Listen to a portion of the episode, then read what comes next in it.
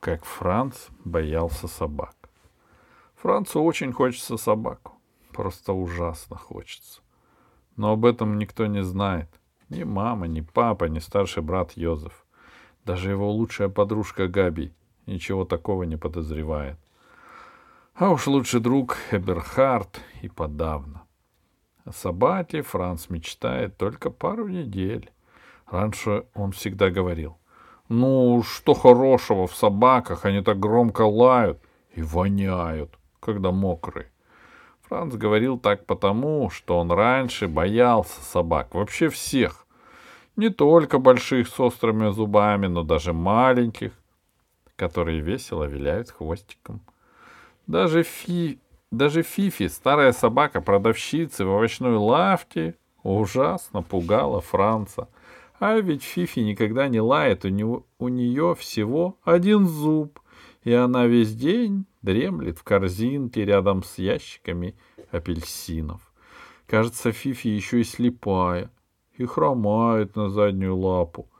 Каждый раз, когда мама посылает Франца за овощами, он придумывал, почему не может пойти в магазин прямо сейчас. Если отговорка не помогала, Франц с дрожью в коленках отправлялся в путь.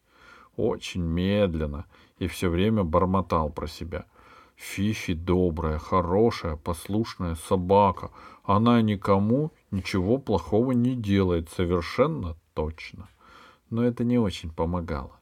Когда Франц подходил к магазину, у него не только дрожали коленки, но и бешено колотилось сердце. Если дверь была закрыта, Франц очень долго рассматривал шпинат, яблоки и лук в витрине, набираясь храбрости — чтобы нажать на дверную ручку и войти в магазин. Внутри он вставал у самой двери, как можно дальше от корзины с Фифи. Как-то раз Франц прочитал продавщице список покупок. Три банана, килограмм моркови, салат, зеленый лук и четыре лимона. Продавщица положила на прилавок три банана, килограмм моркови, лук и салат. Потом она показала на ящик с лимонами и сказала, «А «Выбери сам». А ящик стоял перед прилавком. И продавщице было неохота лишний раз ходить туда-сюда. Чтобы добраться до лимона, Францу нужно было пройти мимо корзины с фифи. Он пискнул. «Извините, я ошибся. Маме сегодня лимоны не нужны». Когда Франц волнуется, голос у него всегда становится тонким и писклявым. В общем, Франц вернулся домой без лимонов, и ему пришлось маме врать. Он сказал, что лимоны в магазине закончились, а новые завезут только завтра. Франц бы никогда в жизни не признался, что он боится даже Фифи. Он не смог бы сказать об этом никому, даже маме, хотя обычно Франц обсуждает с ней все свои проблемы. Он думал, какой же маме захочется иметь такого трусливого сына, пусть уж лучше она ничего не знает. Франц вовсе не уверен, что он сын, которым можно гордиться. Иногда Франц думает, что мама просто делает вид, что довольна им, ведь она любит его и жалеет. Другим он тоже ничего про свой страх не говорил, потому что он был уверен, его высмеют. Франц еще многим, о се... Франц еще многим в себе недоволен. Например, своим голосом, который становится писклявым, когда Франц волнуется или чего-то боится. А бывает так, что он не может выдавить из себя вообще никаких звуков, даже самого тихого писка. Свое лицо Франц тоже не любит. Многие говорят, что оно у него девчачье, и не верят, что он мальчик.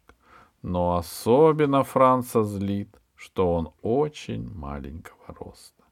Если его спрашивают, сколько ему лет, Франц заранее знает, что будет дальше. «Неужели тебе уже восемь?» — восклицают люди и качают головой. «Мы-то думали только шесть». А некоторые еще советуют. «Кушай хорошо, и вырастешь большим». Перед тем, как заснуть, Франц любит представлять себя себе другого Франца. Его маленький вздернутый носик превращается в большой рубильник, а ротик вишенка растягивается в бледные тонкие губы. Большие синие глаза становятся мышино-серыми бусинками. Сам он делается на две ладони выше и вдвое шире и начинает говорить низким голосом, почти басом. Если бы Франц действительно так выглядел и говорил, он был бы братом-близнецом Йозефа. Франца бы это полностью устроило. Да и Йозеф наверняка вел бы себя намного дружелюбнее. К сожалению, Йозеф младшего брата совсем не жалует. Он называет его клопом, мелочью пузатой и балбесом. И никогда с ним не играет, даже если мама его об этом просит. Йозеф тогда говорит, все игры, которые годятся для такого младенца, я уж давно забыл. А ведь Йозеф старше Франца всего на пять лет и вообще-то еще не в том возрасте, когда у людей портится память.